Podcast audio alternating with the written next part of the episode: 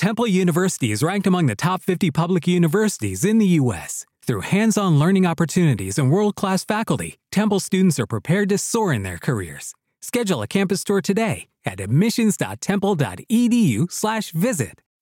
If you only have a 401k, you're not getting the most for retirement. Wait, what? Add a Robinhood IRA on top, then they'll boost it by 3%. You can do that? And if you transfer in any retirement account, you get 3% on top of that. Is there a limit to the match? No limit. Robinhood Gold gets you the biggest contribution match of any IRA on the market. Sign up for Robinhood Gold at Robinhood.com slash boost by April 30th. Subscription fees apply. Investing involves risk. 3% match requires gold for one year from first match. Must keep IRA for five years. Match on transfers subject to additional terms and conditions. Robinhood Financial LLC member SIPC.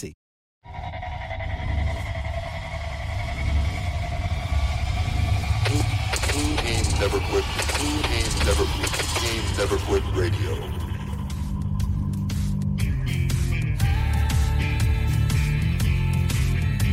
You ever think about quitting? It's the combat of life hammering the snot out of you. Well, stand by, dig in deep, and get ready to get fired up with us.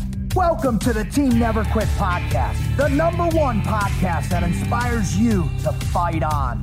I'm your host, David Rutt Rutherford, here with Mr. Never Quit himself, Marcus Luttrell. Our mission is to help you embrace the suck of life, to teach you the values of working your ass off, and to interview the most hard charging people on planet Earth. We know life is hard. It's time for you to suck it up, Buttercup, and let us teach you to persevere in every environment imaginable by sharing real world lessons learned by those who never quit. That's right.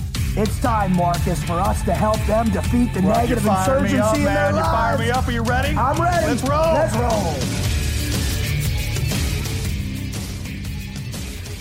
Well, well, well, Marcus, we're back again. One more round. How are you, sir? I'm great.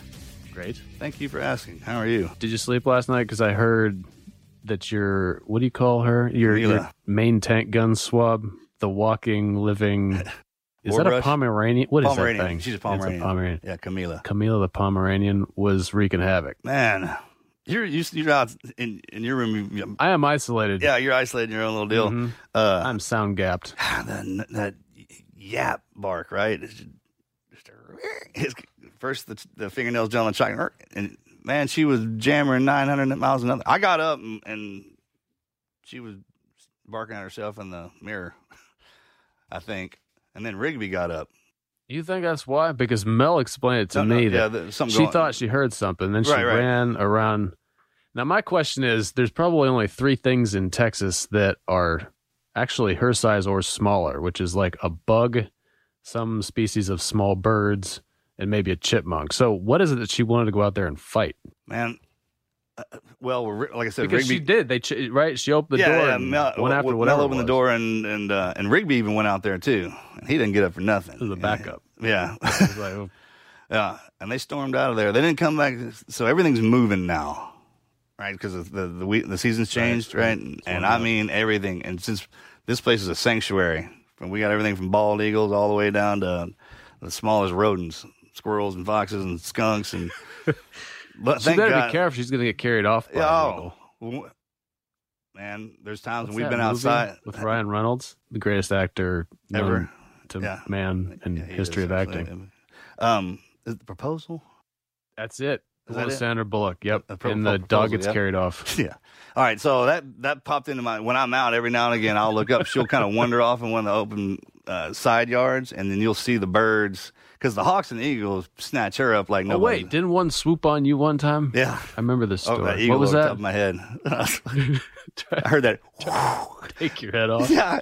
Remember because I crouched down No and, and deal. screamed like. I tried to drop down in my karate stance, and I was like, I mean, bro, this sucker came over the top of me, and, and when he flapped his wings behind me, I could see the shadow, and then he just came straight down and over the back backside of that pond over there.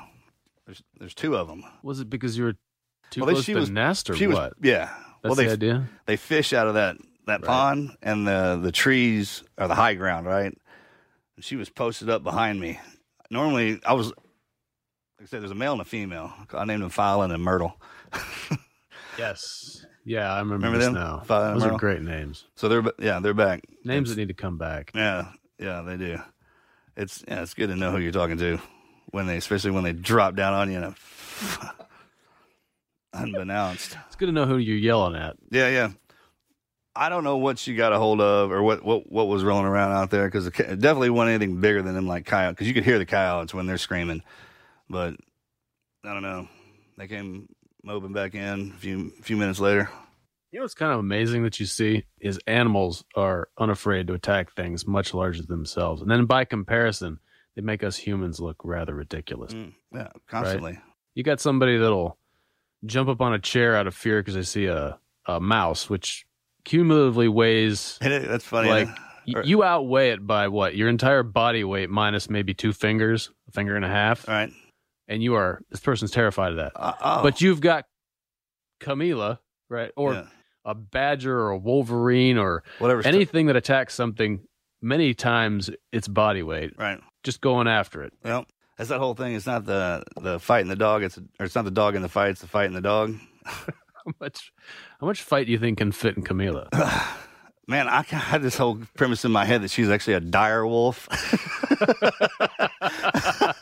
in a parallel She's- universe? Yeah, she's tucked into that par- into that Pomeranian body, but she's actually a dire wolf. So I uh, and and Rigby, he's kind of a sheepish lion. You know, he he, he didn't like violence at all, but he uh, you know, backed her up.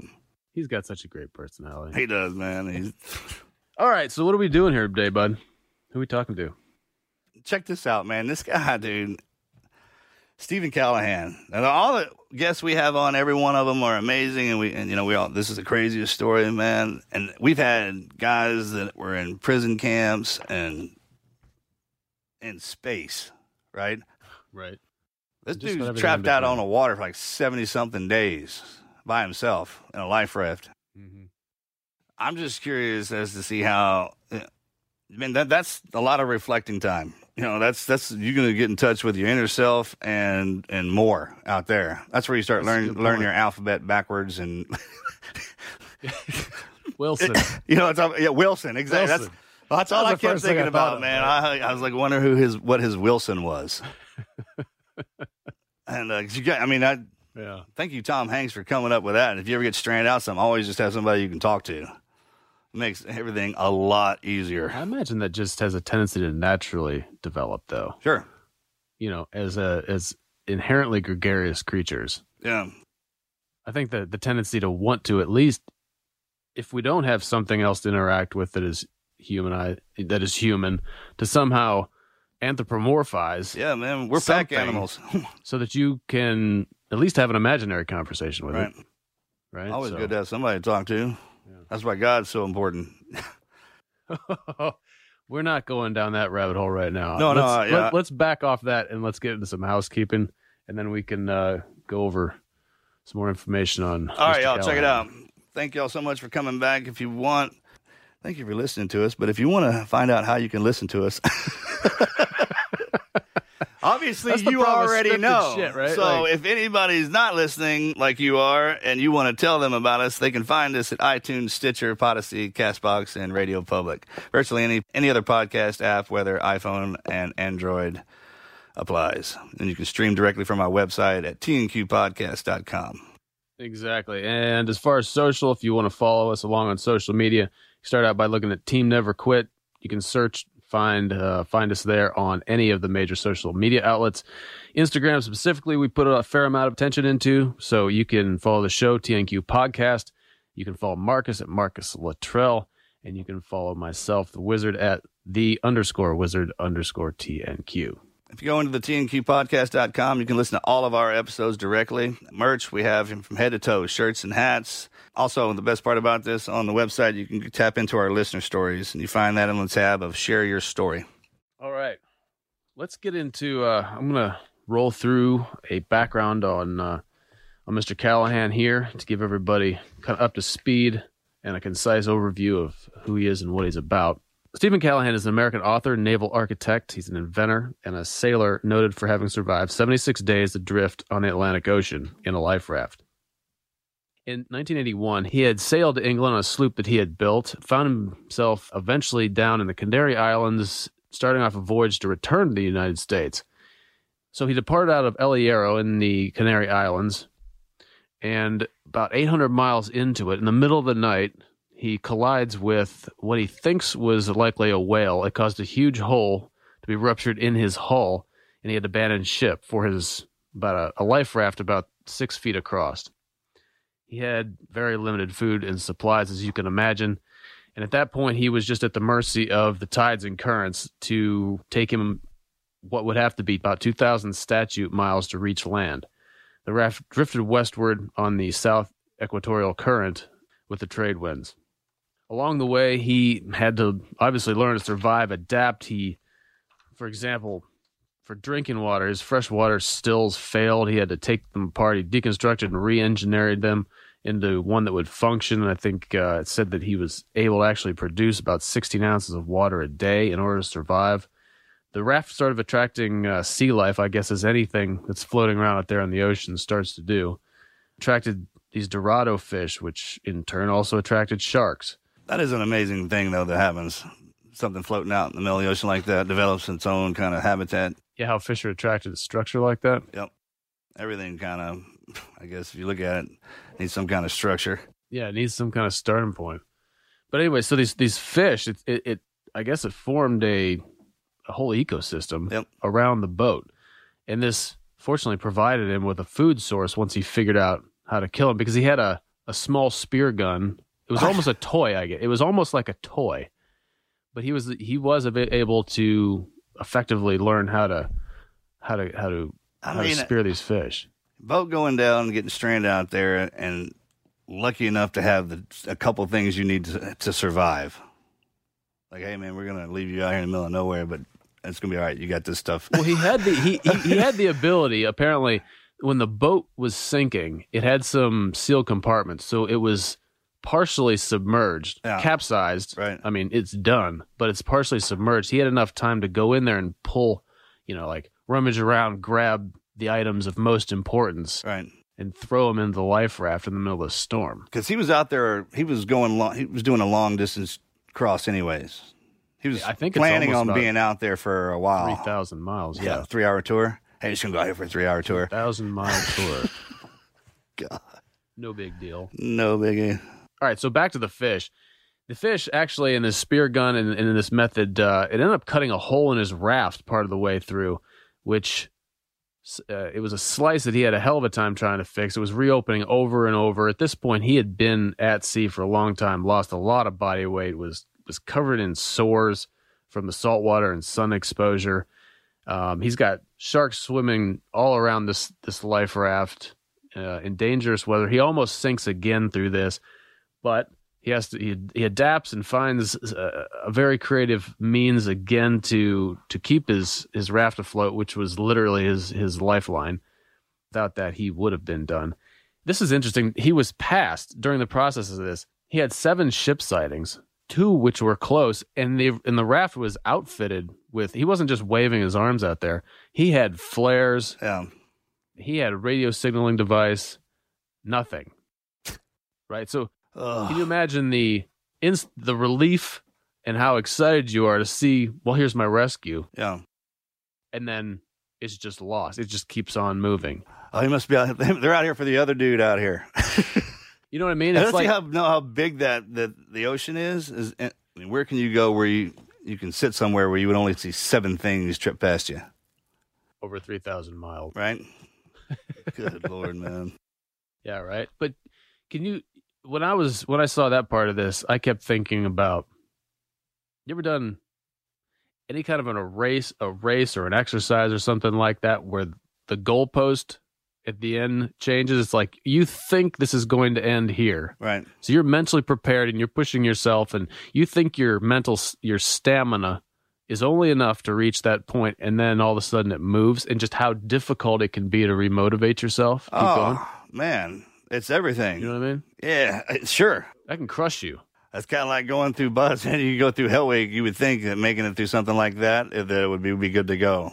But it, it's know, like, actually we got that's the beginning. Yeah, it's like, hey, bro, we're just getting started. We have a surprise. Yep. Congratulations, you Congratulations, finished. you made it this far. Congratulations, you've got to start again. Yeah.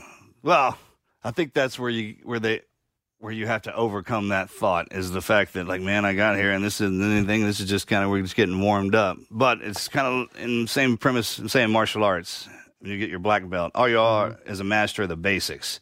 And when you become a master and that's what seals are. We're specialists at the basics. Mm-hmm. We just kind of pick up everything and hone it in and we're trained well enough in it to where that most of the stuff the basic stuff that we that's what we can regurgitate. On at like a James Bourne, J- Jason. Yeah, you know, you mean Jason like all the like baseline skills Baseline are so yeah. well rehearsed and practiced that right. you are. And once that's locked in there, and that if that's set, it's kind of getting dressed, right? You don't you just do it, and it's kind of a routine part of the day. Then, man, if you know that you made it there, then it was, and you can definitely make it to the next one, mm-hmm. because it would there wouldn't be a next step if you couldn't. And it's always just look at it. This is like this is like a waypoint instead of a marker. The always, I mean, I would say this too, man. Every time we fix to go out on an op, I'm like, hey, man, this thing isn't over till we're you know boots on the ground back at home. All right, and because anything can happen and anything can go down up until that point. So, yeah, it's uh. I get, bro. I, when man, when I was stuck in that hole, when they put me in that hole for 27 hours, a little bit more, and they kept. I remember in the beginning they kept- kept saying that the he, the helicopter was going to come at 10 o'clock. I was like, oh great, 10 o'clock. As if I, I mean, how, think about how hard it is as SEALs even to get a helicopter online to go off at 10. You know what I mean? So how are they going to get one? And I didn't, but I didn't think about it. I thought they had access to all of that. I was like, oh sweet, they know something I don't. 10 o'clock, and then I'll be waiting. You know, 1001 is, you know, but helicopters would Isn't it funny how hope can like override your sense Sure, of man. rationality? yeah, it it just kind of Yeah. that's why it's important to let it you know just and that's the same thing he learned too, man. You just sit back and let it play out, right? And when it when it happens, it happens. It's just kind of like always concentrate on the now, the right now, what's mm-hmm. going on, and it'll usually guide you in the direction that you need to go. You'd be surprised, but What was it like when after the first no, I was demoralized. no show? I was like, happen? whoa, did I do something wrong? you know, I was like, did I, did I screw up again? Last minute they decided they didn't like me. Right, right. Yeah, I was like, man, uh, uh, okay. And then they'd come running back up next day, doctor, you know, ten o'clock, we're, it's game time. I'm like, all right. But then, what what I did was I kind of sat in for the, the long haul, and everybody around me, you know, I was making them my family. So I was like, I'm going, I'm, I'm here. I'm just hanging out at their house for till my boys come get me, right? And once y'all, once y'all mm-hmm. did, once y'all came and got me, that was the best feeling ever. But then I felt bad. I didn't want to leave them. They've been watching out for me forever, and I, I just been, I was like, I'll be back. I'll come get you. You know what I mean? I, I did. But that's how it goes, though, man. You just every time somebody would walk into my room, I would uh, I would imagine them as one of my members of, of my family back home because the, the the the mannerisms are kind of the mm-hmm. same. So if someone was mean to me, I'd be like, oh well, that's so and so, and then and then I learned I know how to deal with them Huh. because once I figured them out and what they were and who they were, then it it was easy, and I, I just knew what to do. And I think that that I mean, God, there's so much. There's so many parallels. there's so many parallels between you know the experience in your story, learn to adapt in an environment. This is it's potentially unsustainable, but at least it's you're going to hang on as long as you can.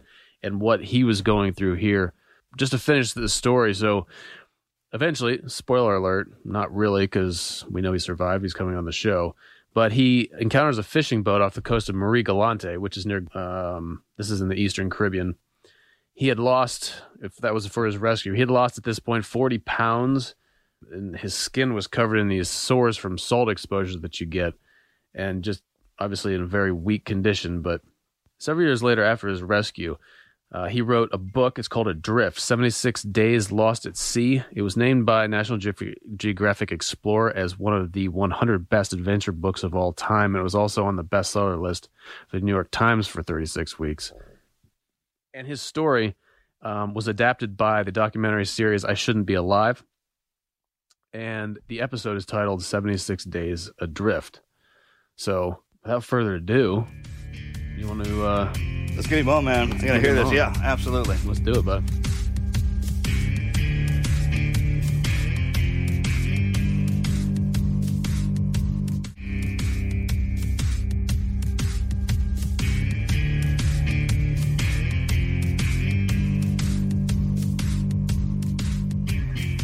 All right, buddy. We Ready? got him on. We did the introduction. Let's let's welcome him, huh? Yep. Steven, what's up, brother? Thank you for coming on. I appreciate you having me. You bet. we're We've been looking you're forward to this one. So, uh, thank you again, absolutely, for doing this. Yeah, no, wor- no worries. Before we kick things off, like I said, again, welcome. And we just wanted to, uh, we're going to kind of loosen you up a little bit, get your the, the, the Okay. little mental mind melt going, and some very serious and in depth questions, and what we consider the Mad Minute. So we're going to be firing some random questions at you, just like I said, to loosen you up. And then after Sure. that, we'll get into uh, your greatest never quit story. So without Okay. further ado, Wizard, fire away. Time for the mad minute. All right, let's go with the first one here. If you could go back in time and experience any point in the history of sailing, whether it's for explo- uh, exploration or boat technology, whatever reason at all, when would that be and why? Now, Now. And why? Now. Yeah. Oh, I don't know because um, I mean I've loved the history of sailing that uh, that I've experienced. I've I've uh, witnessed uh, a huge evolution in boat design, evolution of safety, and all these other things. But I think what's going on, I, I tend to be, live in the present, and uh, uh, and, and I find what's going on now, what young people are doing, what they're capable of, is uh, it, it, it keeps me buoyed up. So. Um, I, uh, I I don't really need to go back in time. I mean, I you know we all dream about going back in time at at, at certain points in our lives in a way, but um, I've lived a very rich life.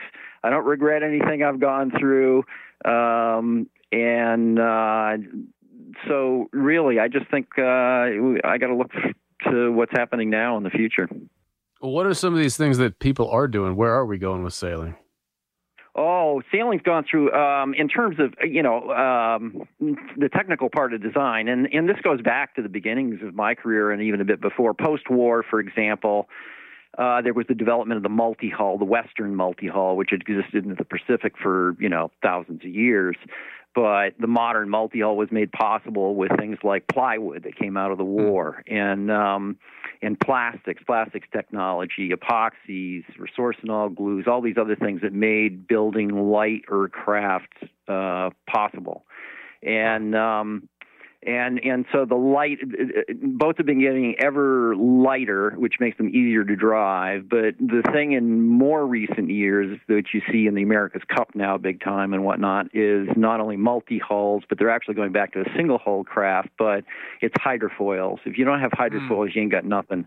And um, uh, hydrofoils, uh, we've always had hydrofoils in terms of rudders and keel. They're actually technically hydrofoils, but these are these are used to give added um, stability and get the boats up out of the water more to reduce drag and pounding on the water and stuff. So it's a whole new world out there. We got and the multi hulls, the large multi hulls that you know I was banging around in some of these what now look like very primitive craft but uh, you know we were crossing oceans in these things and uh uh, now the craft are so refined. I mean, they're around in the world in 50 days, you know, in these huge boats. Um, uh, and so it's it's a it's a very exciting time. Also, even in terms, you know, I I love writing and the arts and have been involved with film and whatnot. And the technology there too has allowed us to, you know, like go out to the middle of the Southern Ocean and actually watch a boat down there, you know, careening along in these Hmm. waves and stuff. So it's Yeah. it's really very exciting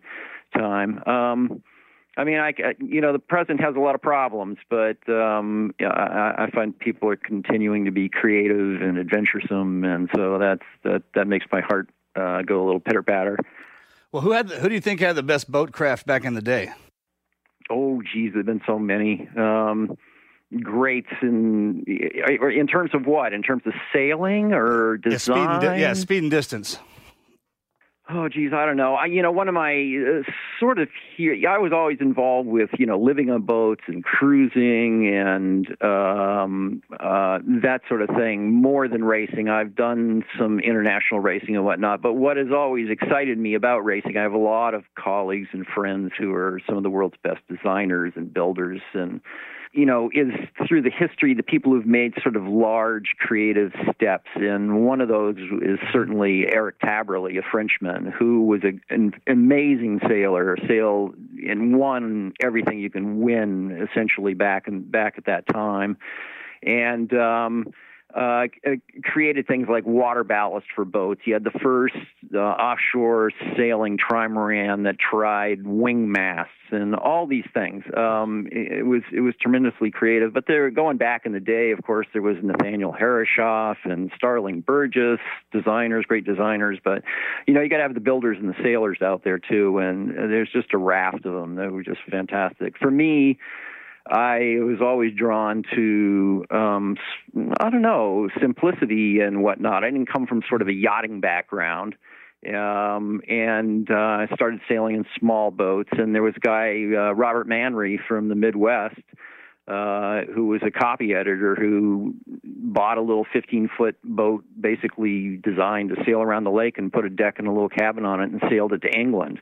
Um, and left with no fanfare um, but it became quite a uh, uh, quite a to do by the time he got to the other side. Um, is he the one that um, inspired you to originally in '81 to sail to England? Is, uh, is he the one that wrote Tinkerbell? I think I He wrote Tinkerbell. That's correct. And there's a, a, film I got involved with, a documentary that's out now uh, on on Robert Mann. We call him. Uh, I think it's called Manry at Sea which is which is superb because it's a really interesting media story as well as this adventure story of this guy that nobody ever really expected to go out there and have this great adventure. Um, so yeah, he was a big inspiration to me. Um, he, I was, um, I don't know, I must have only been four or five when he did the crossing, and I read the book as a young man sailing. You know, as soon as I started sailing, and uh, uh, that really appealed to me. That you know, you you don't really have to be wealthy or you know uh, spectacularly yeah. talented in some particular way to have a life of adventure. So um, yeah, that, that, certainly had well, a big impact. That's one of the first me. forms of travel.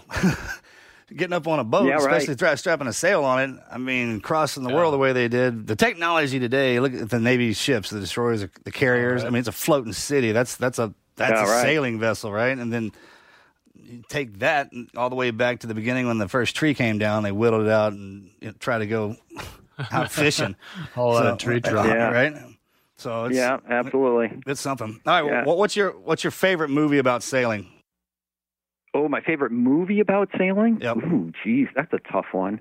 Um, there are very few sort of great movies about sail. I mean, there are ones I saw I saw as a kid. You know, Gregory Peck and Moby Dick, which I thought was fantastic, and I've seen it since too. And it's got some really remarkable footage in it and whatnot. Uh, Captain's Courageous is another classic that incorporated uh, actual footage of these sailing schooners off of Gloucester that Sterling Hayden took, I believe.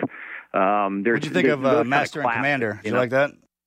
I liked Master and Commander. There they were a good few job on that. that. didn't make any sense to me, and I love the the books by um, um, oh what's uh, Patrick O'Brian. They're yeah. they're amazing books um, yeah, I did enjoy uh, Master and Commander. I thought they did a pretty good job overall with that. And I've uh, I worked on I have I worked on Life of Pi, which is kind of a crazy oh, film. Oh wow, man, yeah, um, great. And and of course and of course I'm I'm a little uh, subjective in terms of in terms of that, but um, and in the heart of the sea too, which was okay. But um, I actually appreciated more the the Life of Pi film. But there are very few what I consider great sea films. There, like as far as boat as far as boating etiquette, it had to be Captain Ron, right? I mean, tell me you enjoy watching Captain oh, Ron. Oh no, Captain Ron's fine. Yeah, yeah, great, yeah. That's great, right? hysterical. Absolutely, Let's absolutely. Be honest yeah, yeah. It's hard to capture. It, you, you know, it's it's it's that's a good approach because you can do sailing with comedy easier. If you try to do sure. a serious drama, like the big challenge with Life of Pi was, let's try to make this crazy story look at least believable. We put uh-huh. huge amounts of effort into trying to bring the oceanic environment alive and make it not quite realistic, but but much more realistic than had been done in other films. I mean, you're right because it is a comedy show. We have I have a couple of my buddies are fishing boat captains, so we go yeah. we go out down to the coast and go out, and every time the boat breaks down, something chaotic happens, right? And that is right it, you can look at a bad situation. like a lot of people, they'll go on vacation. If that happened to them, they, would say it ruined the vacation. With our crew, it's a good time. Like that makes the story. Like they, when, they, yeah, when we tell the right. story, it's that's like the impetus yeah, the, the boat broke down and we had to swim it all exactly. the way. It's like you, and that's how you. Those are the greatest adventures. And if you can see the comedy in that, one, it makes everything you do just awesome. But two, yeah, makes but let's be honest. Usually, usually the comedy comes out afterwards, After. while No, no, sitting uh, around the, well the after. bar or something. You know, really. No, no, no. You're just realizing funny. the comedy Yeah. is happening at that well, if, point. after it already happens happened. multiple times, Yeah, then in the you- moment. when you know it's coming, then you can't help but laugh at it. You're like, that's what Yeah, we've been doing this for 40 plus years with my crew. And it's like, you know, something's going to happen. And, and man, it's Right. just so much fun to watch it play out because it's just, right. it's going to happen. Yeah. Yeah, absolutely. Especially at sea, you know, I tell people, uh, you know, going to going to sea is like makes Murphy look like an optimist because you know not only will everything that can go wrong go wrong, but even the things that can't possibly go wrong find a way of going wrong, and uh, it's you know, and it does make good stories afterwards. I often thought that you know I I did some races where I had some massive problems like the rudder falling off a boat or something or other, but just dealing with that and getting back to port on my own power was somehow much more satisfying to me than um than even if I had won the race or something, you know. Um so We tell yeah, people in uh, you're you're right. Chaos, it, Murphy's law. It, it, Murphy's law runs on land. You get into water, then it goes to a different. We we use the in the teams. It's a duck on the pond analogy. So the duck looks smooth on the surface, but underneath those legs are going 900 miles an hour in all different directions. And then if Right. in the teams, we we refer to that. when when we're going through our training in the beginning, it's she's our mother. She's the womb that we're born from and the womb that we return to. And she's the most powerful element on the world. She grants everything life, but yet she can snatch it away from you in the blink of an eye. So when you're when it comes to being on top of the water or underneath, you all, not only do you have to watch what you're doing and the craft. So the vessel, the uh, sailing vessel, you just that's basically armor you strapped around you, and you're trying to swim and navigate on top of the water, right? And if you disrespect her or Yeah. the wind, then she'll make you pay for it. And that's that's the wonderful thing about it. Everything is alive when you're out there. You got so you got to pay attention. Yeah, it's like any wilderness environment. I've spent, you know, a lot of my life in wilderness types of environments, and um, you know, you're not the big player there. It's not all about me. It's it's all about what's around you, and um, and uh, in a lot of ways, um, this has come up a number of times, not only by myself, but but uh, but other mariners and whatnot. But a lot of times we liken the experience of like being well, really, you know, like doing a passage or something. You're you're literally more isolated from humanity than um, an astronaut circling the globe and uh, so it's a different, it's a totally different thing out there. Um, but that it's it's great. I mean, I I love being in that kind of an environment. Hmm. Well, it's almost like being upside down when when when you're out on the water. Think about yeah, you're right out in space. Everything is underneath you is alive, and it's on its land, Right. right? And you're in its Right. air. It's that you're just not Yeah. in your element. Right. You're, that- you have not evolved. yeah, to definitely, live definitely there. not. It's almost like being a I I like when I was in a the life raft. You know, it's like you know, it's a desert out here. Right. You know, Yeah. it's Because you can't drink the water. Yeah, that's yeah. true, man. It's, I mean, it is a desert. You can't, Right. you can't touch. You, good lord.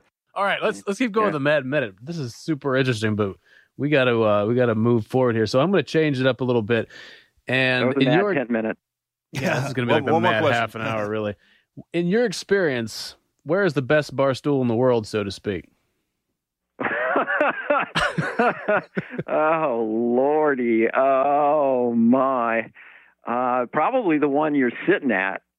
Oh, that's any an, given that's an in time? intelligent answer. Definition. that guy's got experience. Yeah. Seasoned operator, that's aren't seasoned you, right sir? there. Yeah, uh, uh, that, that's definitely a good one. All right, brother. Uh, high school mascot. High school mascot? Yep, send it. Jesus, I, I don't know if we had a high school mascot. I really can't remember one, to be honest. The I- Raiders. I think we were the Raiders or something. Boy, you know, you're testing an old guy's memory here. I can barely even remember. I told you, to hey, these questions are in depth and they can come from anywhere. Yeah. Go ahead. All right, Wizard. what's let's uh this could be another question for the Wayback Machine or maybe not. What is the worst job you've ever had? Ooh, the worst job. I don't know. Most of the jobs I've had have been, as, as a friend of mine said about sailing around the world single-handed. I think it'll be interesting, and it, or I think it'll be fun. And if it isn't fun, it'll at least be interesting. Those have been my jobs. You know, most of them have been really rewarding. Actually, um, I've been very lucky in life in that way. I, I, I worked in a chemical plant, um, it, which had its upsides too, because the guy I worked with was hysterical. Um, but um, and I and I had a friend who said everybody should have an industrial nair job once in their life. You know, work in Right. a real, Right? you know, blue collar Yeah. industry and in something like a pla- he worked in a plastics plant you know i worked in a chemical plant we made chemicals and dyes for the for the tanning industry you know and everybody should have a job like that once just to see what goes into you know what we all consume all the time Yeah, it's the inner And- workings, like the stomach of the, It's like the- of the American people. It's like the Mike Yeah, the belly of the beast. belly. Of the, yeah, the of belly. things. Thank Yeah. you. I couldn't remember that one. Belly. Yeah. yeah. yeah All right. Yeah. Have you two part question? Have you ever raced the Figawi? And if so, can you explain how I got its name? oh no and how did you get its name Okay. When I, when I was is right, interesting. I have no idea either. I got assigned with the uh, ghostwriter Patrick Robinson. We, he and I were collaborating to write Lone Survivor. I would have to fly from California on Friday to Cape Cod and spend the weekend with him. And then Sunday night, I would fly back to San Diego. We'd start. We were. I was in, still in the military. We were still doing a workup. And but anyways, so I got to, during the weekends, and then on some breaks in the summertime, I got to uh, Cape Cod Frogman. That place is great. I, it's the first time I'd ever been up there, and he has uh, um, his house is incredible and overlooks all of that.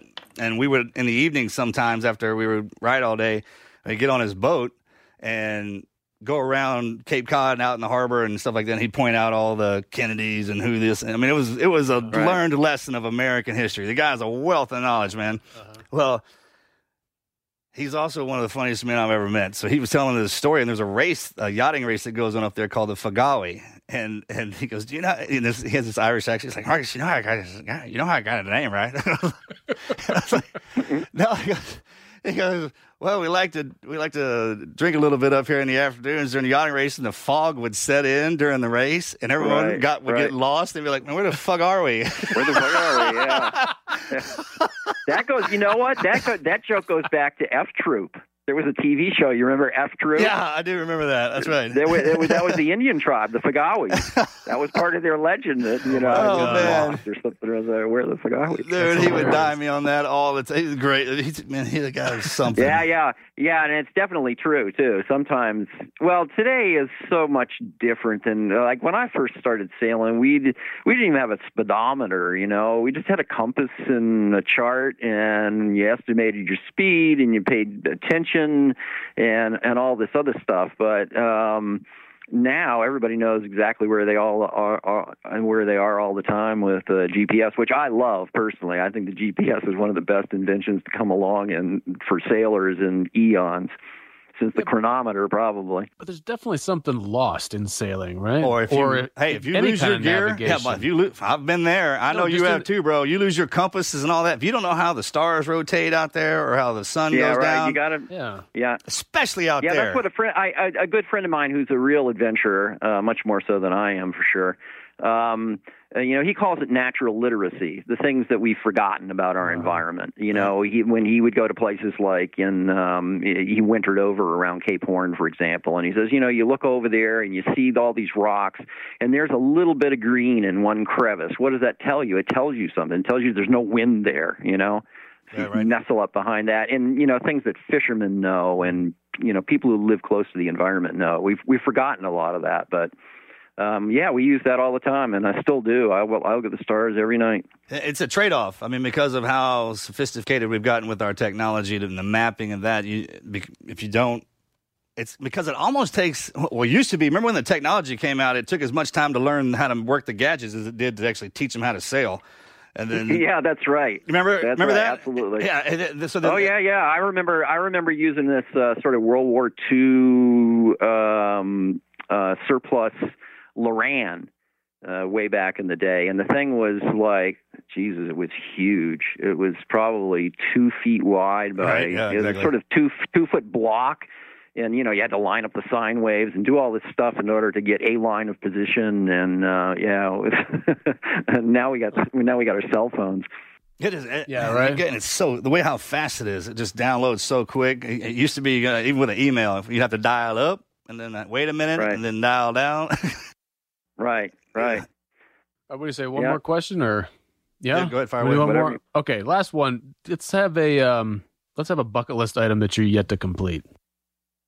Ooh, oh, you know what? I'm at a place in my life where there's lots of stuff I would love to do, but practically speaking, I'm to be honest, I'm I've slowed down a lot. I've had a lot of issues in recent years and whatnot, so I'm just trying to be here now. I want my my big dream is is getting to be like. um uh, you know, my big dream in life is to, to climb a small hill. It's kind of like that. Um, we had, we my wife and I bought a little boat, um, kind of going full circle here from a lot of offshore stuff and bigger boats and and all of that, and get back to sort of what I how I started, which is much more manageable at my age. And we bought a little sort of camper cruiser, which will sail here in the coast of Maine, which is some of the best sailing on the planet. I've been a lot of places on the planet and I've seen a lot of places that are amazingly beautiful, but uh, here is is pretty special. I'll tell you, it's one of the best on, in the world. All right, Yeah, cool. it is. Well, great job, brother. That's a mad minute. Yeah, you survived. we made it to the other side. Mad, God Yeah. knows how. There's like about 30 minutes right there. But at this point, Yeah. you know, a lot of people come to our show. Well, the majority of people listen to our show, trying to get some inspiration, some guidance, some gleaning. You know, the experience from the experience of other people who've been through incredible situations. Yours is one of those. So let's just go with uh, if you could talk to us about you know your greatest never quit story. Just walk us th- walk us through that, and we'll we'll see what we can pull out for the listeners.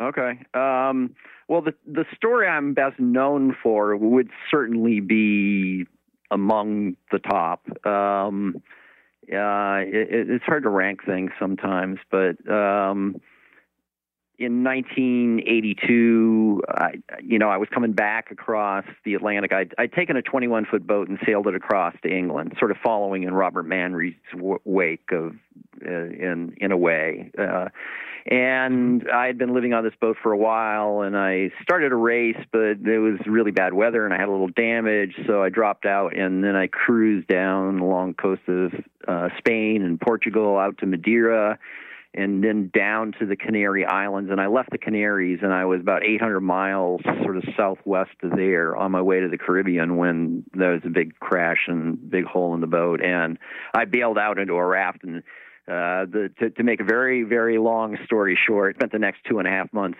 uh, bobbing across the Atlantic trying to learn how to live like an aquatic caveman, as I say. That's unbelievable. that was a very Yeah. condensed version of that story, and I think we're going to have It's to a very unpack it a little condensed bit. version. Yeah, I could go on forever. Of course, it's Well, that's good because we're gonna. I want to So hear was that one, one. brother.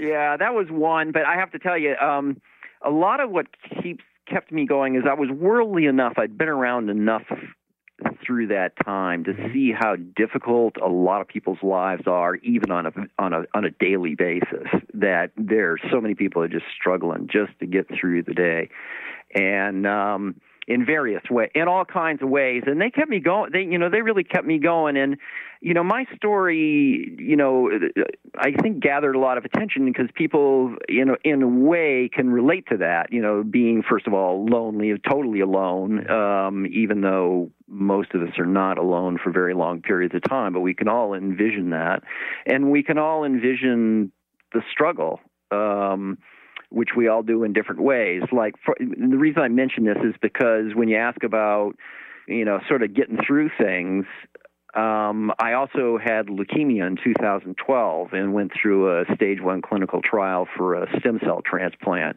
And that was interesting because I've been involved with survival for decades and, um, and have talked to so many survivors of incredible things. And uh, what we forget is that what you know, something like having leukemia or cancer or or going through bankruptcy or whatever, we tend to think that these are like you know very common experiences and so aren't sort of in the same league but they are actually. Um, there's everyday survival. That's every bit as trying as what i think what i went through back then. Although i have to say it was unusual and it was difficult Well, explain that first day. Like what went wrong, and then how this went down, and then when. I mean, because when you're in something for the first few days, that's one thing. A week's another. Two Yeah. weeks is another. I mean, that, that's a progression.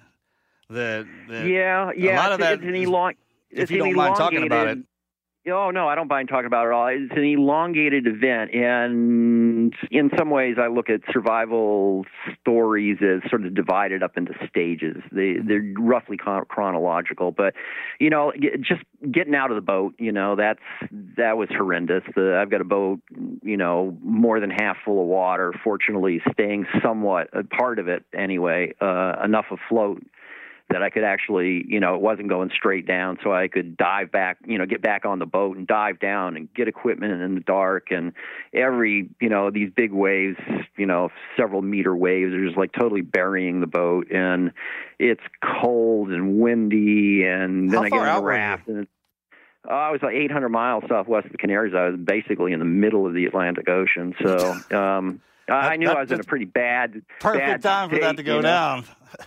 Yeah, no, yeah. Well, there's no good place for Right. them. Um, so anyway, I bailed out on the raft, and that was getting bashed like crazy. Was with it waves, nighttime? an Was it- auto accident? It was night. It was night. Yeah, and uh, and I got broken away from the boat, which actually gave me a little bit of comparative peace because I wasn't the raft wasn't getting so slammed by all these big breakers and stuff, and. um and went drifting off and then cold cold was a terrible problem for the first sort of really almost the first half of the voyage, but um, certainly the first couple of weeks at night.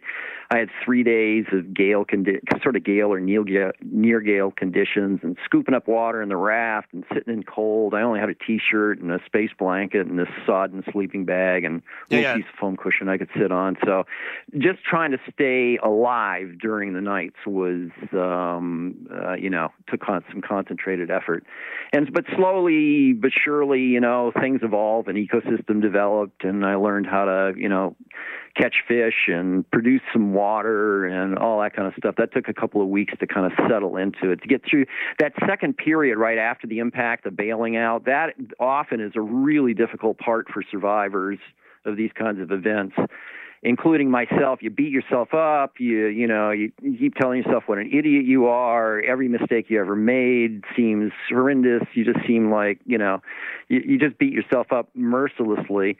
And um you don't really know what to do. You know you know all the old rules of life have gone away and you can't really figure out you know well how do i make a living here and uh, and it takes a while to sort that out. So there's a lot of regret, and you know that then the bucket list really comes to you and go, Jesus, I haven't done anything, you know, all that kind of stuff. But I worked my way through it slowly but surely, concentrating, you know, one thing at a time, prioritizing, always prioritizing, trying to be more disciplined than I'd ever been in my life, and um, slowly figured it out. And and then hopefully um, for survivors, you get to a place of adaptation where you either fix the problems or learn how to live with them.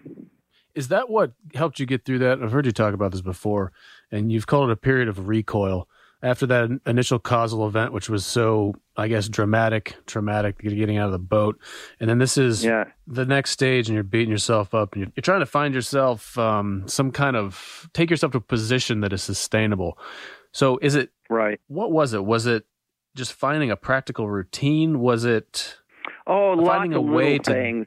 to just Yeah, deal yeah, with? yeah, yeah. How did you manage that? How did you go through that to a sustainable point? Right, because that's what a lot of all of our listeners they, when they come here, they're they. I mean, the problem, especially yours, that you're fixing to go into is is monumental, and it's the what and how you did it. The I mean, that's step by Yeah. step. I've been missing two before, and it's kind of like when did like. Uh, so please, I'm sorry, I didn't, Wizard. I mean to cut No, your no, question off, man. I was that's like, a good point, Like, when did you realize that that? too. Okay, like I got to start doing a, a freaking routine here because I'm I'm on my own, and I I. I because the first, I mean, optimism sets in quick, right? Like I'm a sailor, I can handle it out here. and then reality follows shortly in my- behind. that wasn't my that wasn't my case. My in my case, I was like, "Oh, you are screwed." I mean, literally, I thought I was so screwed. It was like, "Ah, it's going to be weeks to even get to a shipping lane. I don't have water." Uh, You know, it just the the the immensity of what you face sometimes can be overwhelming, and that's why about uh, you know, in doing different kinds of uh, studies on like you know people on oil rigs with in disasters and and and you know um, uh, the twin towers and all kinds of stuff. Um, you know, there there are lots of studies out there, and and and as a general sense, you know, about 15% of people just can't even deal with it. You know, the impact, even escaping the immediate impact, they'll, you know, smell fire and and and hear the alarms go off, and they'll go back to their desks and tidy up and do really dysfunctional things, or they'll just panic, or they'll freeze in, sp- in space. But once you get through that, then you're you know into the sort of space where okay, I'm I'm away from the immediate threat. It's vaguer and but it's like well like i say it's like well how can i live here i mean just getting through like i said uh, dealing with the immediate problems just staying warm enough to get through the night and then trying to stay bailed out you know focusing on what you have some control of mm-hmm. what the priorities are and as best you can. You mentioned the routine, and I and, and that's really important for all of us to maintain as much of of the routine that we can, and where we have no availability to have that routine anymore, to maybe even create new ones. So for me, in a very general sense, over the coming days, it was like, well, I'm not. I'm not. It's not. Wasn't the end of my voyage when I lost my boat. I'm still in a boat. It's just a little bit more modest than the other one. So I'm still on a voyage here. so I would keep a log, and I would get up in the morning and you know notice where the sun is, and do declinations, and plot my course, and focus on the building ecosystem and how I might exploit that, learn how to catch fish, you know, uh, all all these things, but also, you know, reserve energy and stuff. And a lot of it uh, in terms of doing things is to focus on not only on the things you can can do, but but divide. You know, the big job is like, okay, I got to drift almost two thousand miles to the Caribbean here.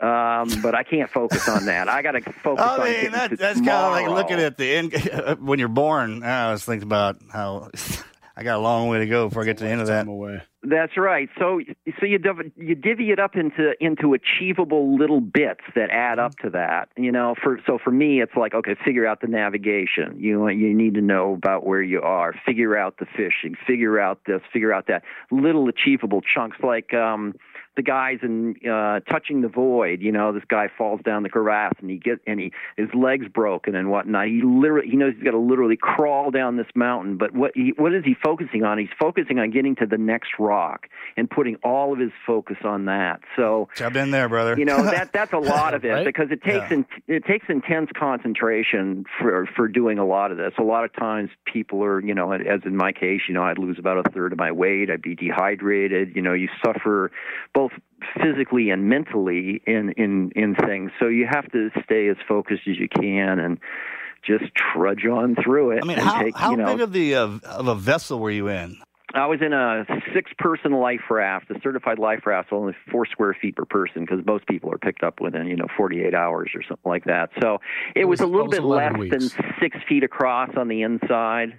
It's like you a know, Zodiac. just I don't think it's yeah, that well, but it's round. It's like a sport boat, but it's round and it's Oh, got a little I'm tent checking. over the top. It's got a tent over the top. The bottom I had just had a thin rubber floor. It's about a sort of sixteenth of an inch of reinforced rubber floor. Rafts now commonly come with um, certified rafts come with um, inflatable floors or inflatable inserts, which help a lot to insulate. Is that because of you? um, hey, look, the life Well, raft. Hey, check it out, man. I want these laugh development. right. I want, Yeah. I want a recliner in here. I want a TV. I'm gonna need some iPads. exactly. uh, a kitchen. Exactly. Uh, That's, that's you what, what I, tell, really I tell. I tell people, you know, that that's the the problem that faces the the the the, the poor people who try to make survival equipment is that when your boat goes down, everybody wants to pull something out of their pocket about the size of the pack of cards and pull a little ripcord and the QE2 inflates right next to you, right? Right. You want it all. You want, like you say, chandeliers and uh, somebody to bring you a drink. But a unfortunately, in terms of weight and space and cost and all that stuff, these are um, they're pretty small craft. when did, I, I got to hear how you did the water and the I, that. That's a long. If you have something, go For ahead. drinking water? Yeah, when that that started, how you started figuring that stuff out. Well, the drinking water, I had um, I had solar stills, uh, which were um, produced during the Second World War for um, for pilots. Um, and the idea was that you take this big balloon, you, you know, you kind of it's got a, a cotton bit on the bottom, and when cotton is wet, it's airtight, so you can make a, remember you can make a sort of emergency life jacket out of a pair of cotton pants or a Oh, yeah, cotton shirt that you can close up, that kind of thing. And uh, and so that, but it lets water through.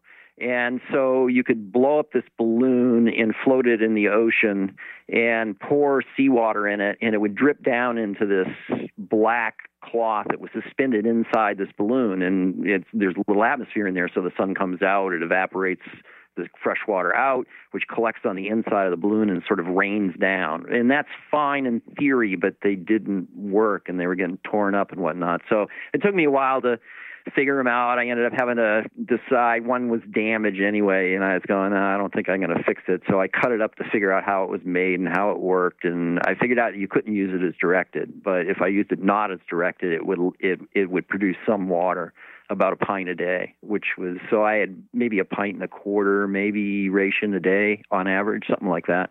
Plus I ate fresh fish and and whatnot. Didn't you say at some point that uh, you've investigated this further and that no one has ever actually been able to make one of those solar stills work?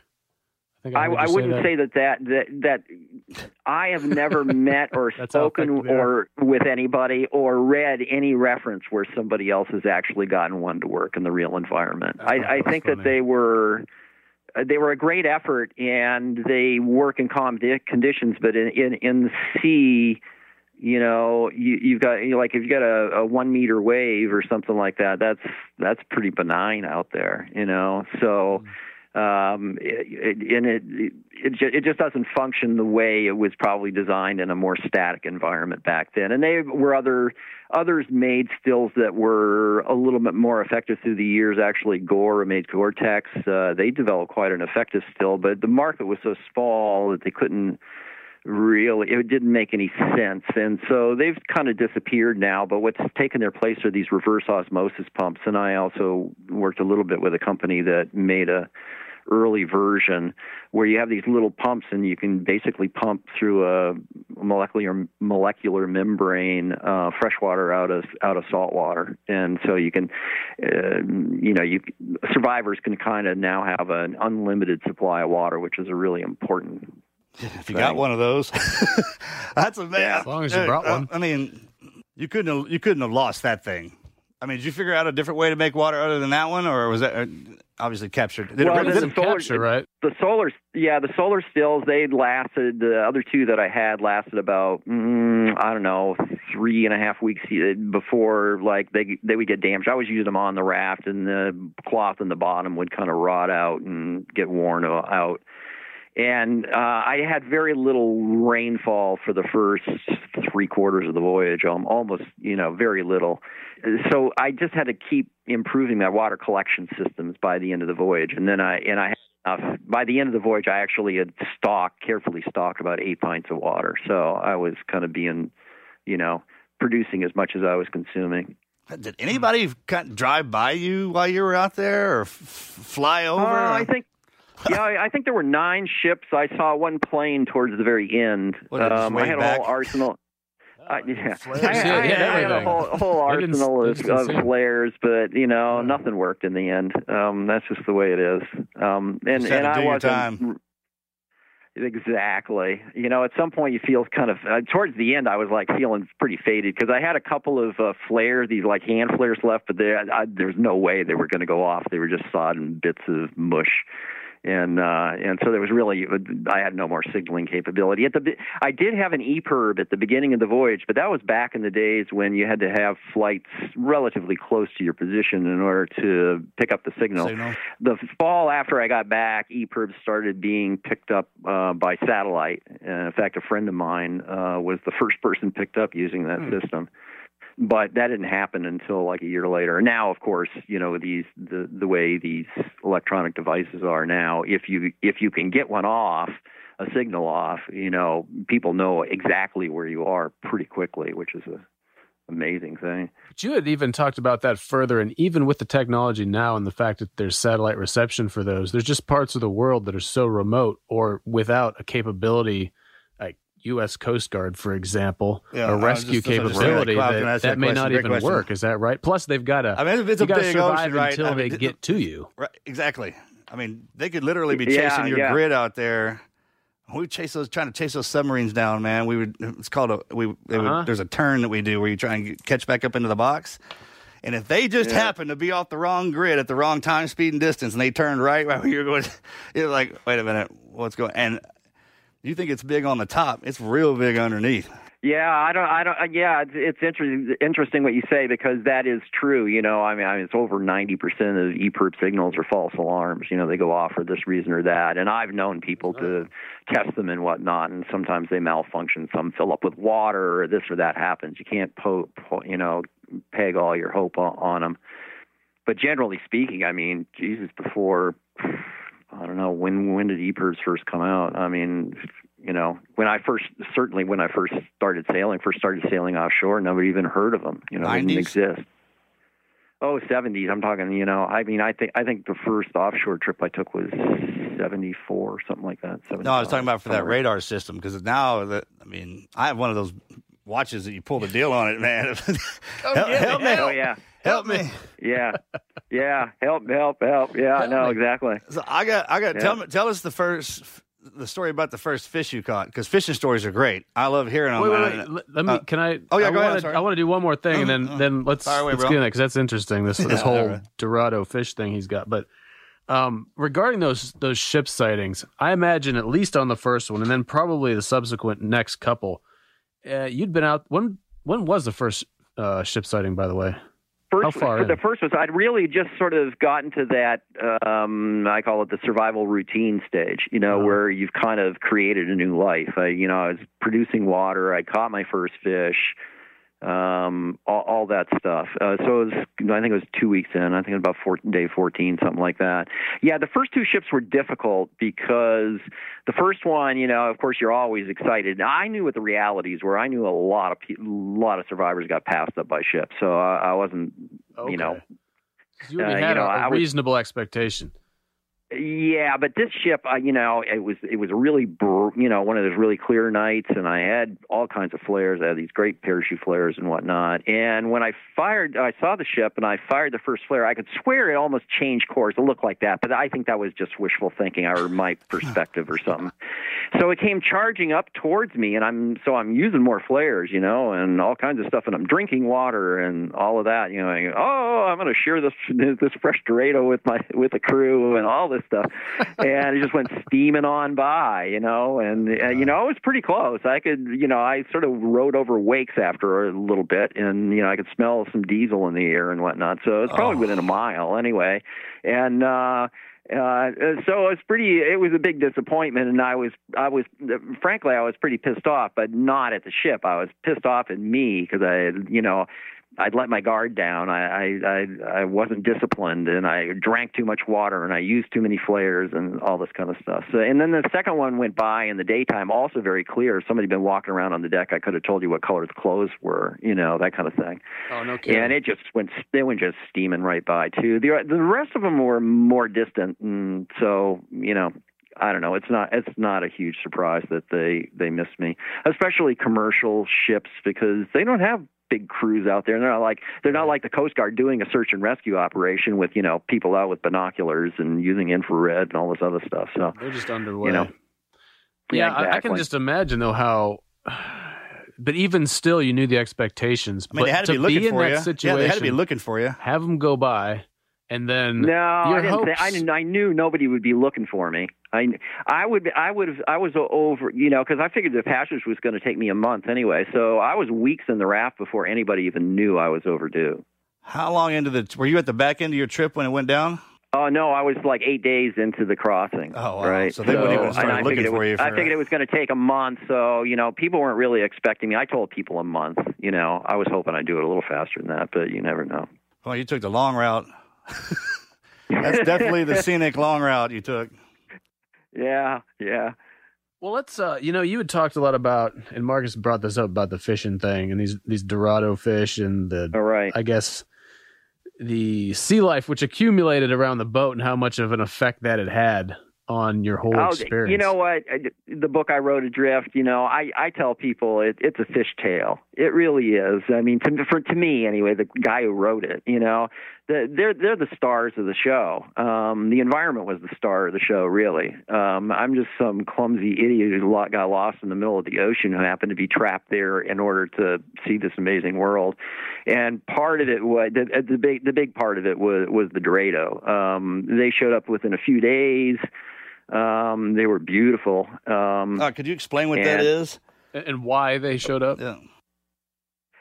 Well, um, you mean what what Dorado are? Yes, sir. People know them as they also know them as mahi mahi or dolphin fish. They're very easy to find. Like uh, if you look on the web, you know, people catch them frequently while sport fishing, like off of Florida or Oh, the yeah, they're Bahamas, beautiful. Stuff like that. fish, they're man. beautiful fish. They're big.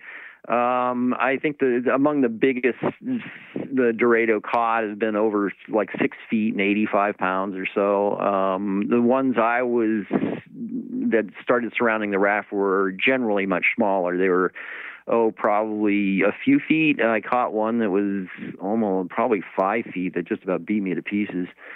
Um, What'd you catch them on? uh, and there were a couple of really big ones that never got close to the raft. They sort of hovered around on the outside, and the school would build over time. And in you know this has been observed by many survivors. I try to you know sort of um, use the metaphor that that that, that it was an island. Um, that anything floating in the in the ocean becomes an island. It can be in a light bulb. A whole ecosystem develops around that light bulb. I've seen all kinds of stuff afloat that has you know re- weed and barnacle and even you know and then it'll collect fish and then of course that eventually you know may draw some predators and whatnot. But all there are all these little ecosystems out there, and you know fishermen often know that. You know, tuna fishermen go find some log up floating around o- off the west coast or something or other. It's a good chance there might be some tuna and and all that kind of thing. So. You know, they slowly built around the uh, the raft, as did you know fish and barnacles and and all that kind of stuff. And they get got close enough that I could spear them. Um, I had a little little shorty spear gun, almost a toy of a th- thing. And at first I could shoot them, but then the power strap disappeared, and so I had to tie it together and then jab at them. And I don't know, it was quite a quite a learning experience, I'll tell you. Um, and you know, they showed me very quickly that they were they were the masters of that domain. They were out there making love and having a good time, and I was dying. So. um uh, they became sort of my friends. I got to know a lot of them individually by their behavior patterns and all that kind of stuff. And of course, they fed me. Um, so, and at one point, uh, they were also a danger. They're big and strong, and I'm fishing in an inflated raft with a spear, you know, trying to keep it from keep from damaging it, uh, which they did, and eventually, like, well, I don't know, two thirds of the way of the voyage. I think it was on the 40 43rd day. I got a really big um, cut tear through the bottom of the tube of the raft, and that just about did me in. So they, they almost killed me, but by the end of the voyage, uh, once I dealt with that, which was really the most grueling part of the voyage, and struggled on and got to the Caribbean, in the end, they they literally also brought my salvation because again, this thing that we talked about natural literacy, you know, fishermen came out from the island and they saw all these birds hovering around out to sea, which is you know, sign something's going on out there. So they came out to find fish, and there I was in the middle of a bunch of fish. And they were very hmm. disappointed. So how? oh, they weren't disappointed at all because I, I was in pre, I was so happy you wouldn't believe how I happy can't I imagine was. how oh, happy Oh, you were. somebody's- Somebody's actually come up and talked to me. They know I'm here, and and they're offering to take me away. And but I have water, and it's early in the day, and you know I have something to share with these guys, and it's these fish. And so they buzzed around and fished for you know a couple hours, and then it started getting what I call the afternoon bake off when I was really the heat was really pounding me, and and uh, so they came back and we loaded up the raft and zoomed into the island. What shape were you in at that point? That's unbelievable. After Um, 76 days, what what was your condition? I mean, how much I yeah, did you think I, you I was left? dehydrated. I was dehydrated. Obviously, I had Uh, lost about a third of my weight, which is quite common with oceanic survivors after a period of several weeks, let's say. Um, you lose a lot of weight right away, but it changes your metabolism. Starvation changes the way you metabolize stuff and all this. So uh, the weight loss, you know, gets progressively. It's still it's still happening, but it's progressively less. But so you you know, I've eaten parts of my muscle tissue and stuff by that time, but. Um, uh, so I'm pretty skinny, um, and I have a lot of saltwater sores, these little boils that then break open and become skin ulcers, um, which are quite painful because you're living in a salt encrusted environment. So it's not it's not it's not a lot of fun, but they heal up relatively quickly. So otherwise, I was in pretty good kit. I could in the raft. I learned how to you know I could stand up with you know lightly hanging onto the canopy um, and in calm conditions actually might not even hang on to it and could just kind of sit on walking on this waterbed and I was doing yoga exercises uh, on a pretty regular basis. Sort That's of what I was going to ask you. How did you? Uh, life raft yoga exercises? How'd you break up the?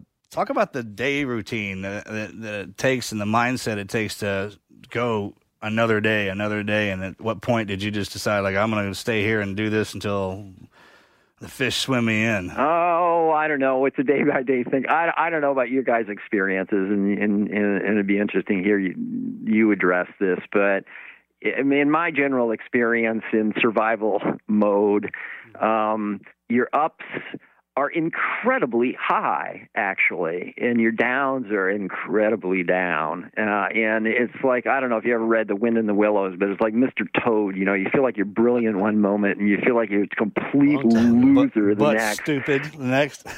Oh, everything, Yeah. you know, and, and and it's because you know all of a sudden some little problem happens, and your world is so dependent on every little detail. Some the, the tiniest problem can kill you, and so some little problem happens, and you can go into the depths of despair, and then you figure out a solution, and you're like the king of the world, you know, and um, so I, I think a lot of that is one reason why a lot of survivors I've spoken with miss elements of it. You know, like um, Nando Parrado, who was amongst the the survivors of the Andes air crash that everybody knows from Alive and everything like that. We did a show once together, and we were talking in the corner, and he and we were talking about this element of you know these are such important moments in our lives and everything means so much and that there's certain elegance and grace that comes out of them at times that he said sometimes i just wish i'd be back in the mountains of all things you know and uh, i don't ever want to go back to that place but um there are a lot of very powerful emotions and things attached to it that you know you you can only really get through going through Well, you develop time. eventually. You develop a calm with your environment, and, and you Yeah. realize, and you and you once you've kind of looked around and and, and know that something's going to kill you in the blink of an eye, and you step back, and then you kind of restart recreating yourself in your new environment.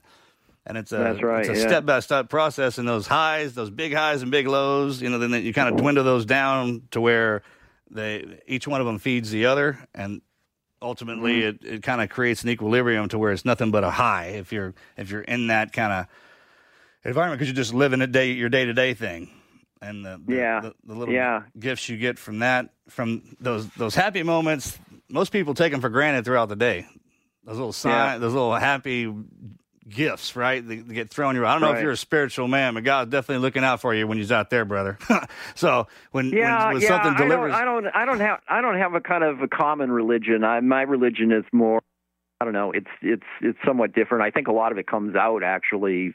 I don't talk about religion in in Adrift, but I hope, I hope that know a lot of people certainly have that you know Adrift is a spiritual book uh, in a lot of ways. A lot of has to do with spirituality. I feel towards the environment and just being a part of it all, and uh, and the grace that that delivers us. Um, Oh, we make a lot of noise as humans. I mean, and it kind of it kind of echoes even when when not even a lot of people are around, and it pulls you away from the natural environment.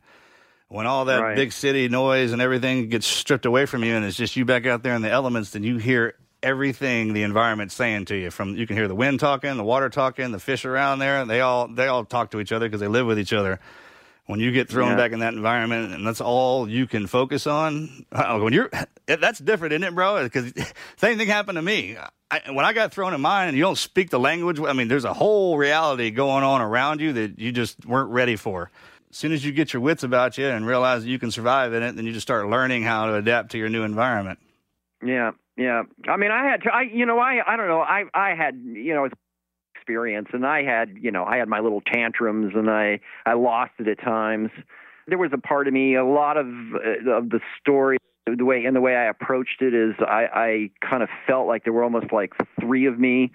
That there was like a physical part, you know, if I looked at myself as just the physical part, and part of me was an emotional part, and part of me was sort of a rational part of Captain Bligh almost that would come in between the two. Everything had its different needs. There was a lot of stress from that, but somehow, I mean, for me, I know you guys are probably way tougher than I am. I know a lot of other people are way tougher than I am, but so I, I, I struggle on, and my approach to things generally is pretty modest. It's like keep moving forward, you know and hopefully eventually this will change it will i'll get out of here um there are a lot of precious moments i had from that experience but i certainly i realized it was a you know it was a very threatening experience. And like on by the 50th day after i'd hold the bottom of the raft and I, you know i almost didn't have a choice anymore. It was like i was so done in that i really didn't know if i was going to make it through the night. I thought this is it you know? And it scared the hell out of me and then i kind of pulled myself together a little bit and figured figured out one you know gave it one last shot and fortunately it worked because i don't think i would have had more than one more shot at it.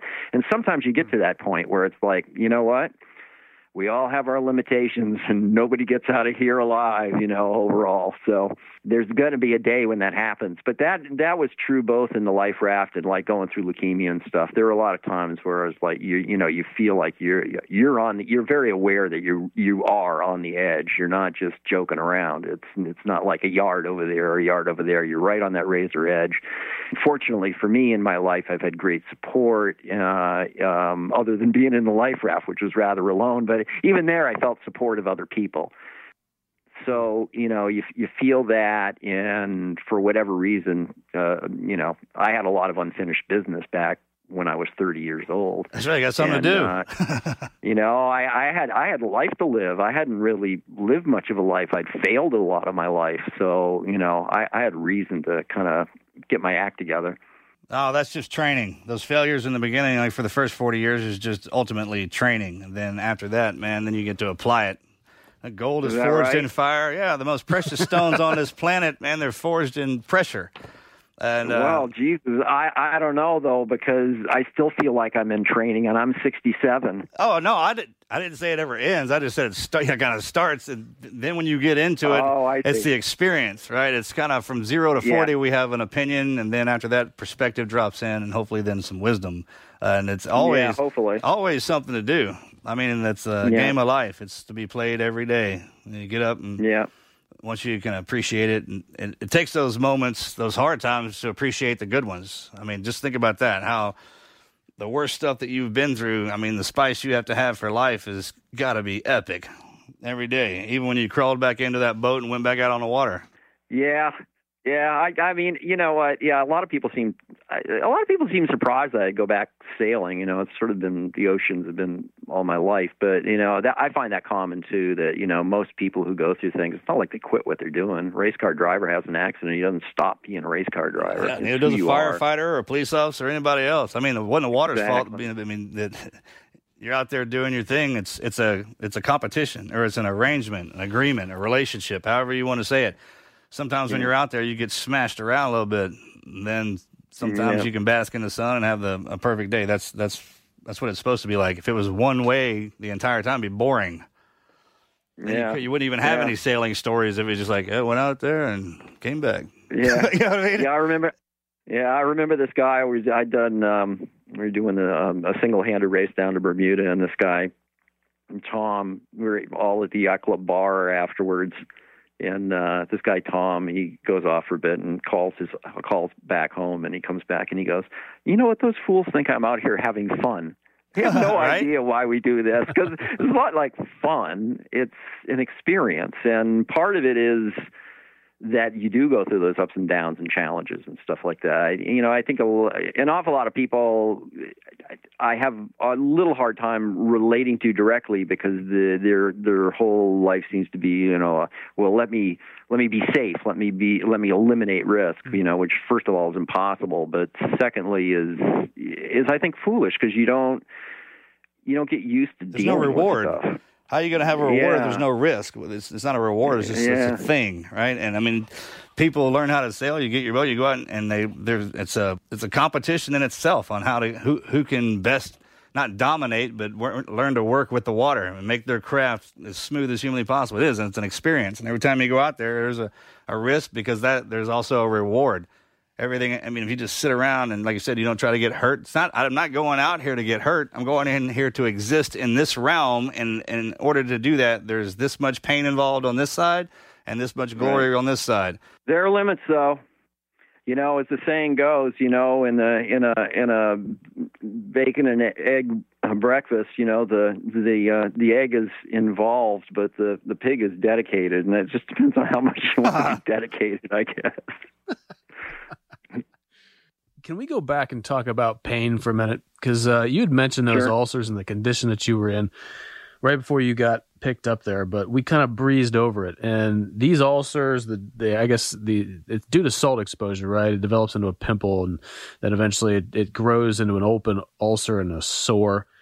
You had to deal with that for weeks on end and whatnot. How did you? I mean, did you find methods of of being, you know, finding some kind of comfort, or how did you deal with that? Like every time a problem presented There's a lot of itself, dude, people. there's a lot of people answer, that have yeah. continuing, you know, continuing difficulty, continuing pain. Mm-hmm. How did you? How'd you handle that? Uh, well, generally, when I've had pain issues, you know, part of it actually, it may seem odd, but a part of it is, is I focus on it for a bit.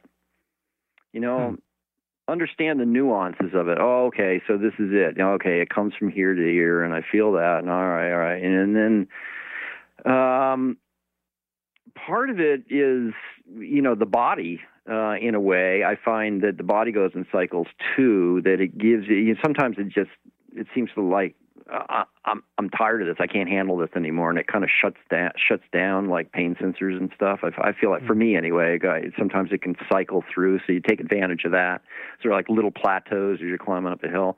Part of it's just like sucking it up. Just keep sucking it up. Yeah, I mean honestly, not and then not thinking about it. I mean sometimes I've ha- I've been able to kind of control pain, almost like meditating on it, if you know what I mean. Yeah.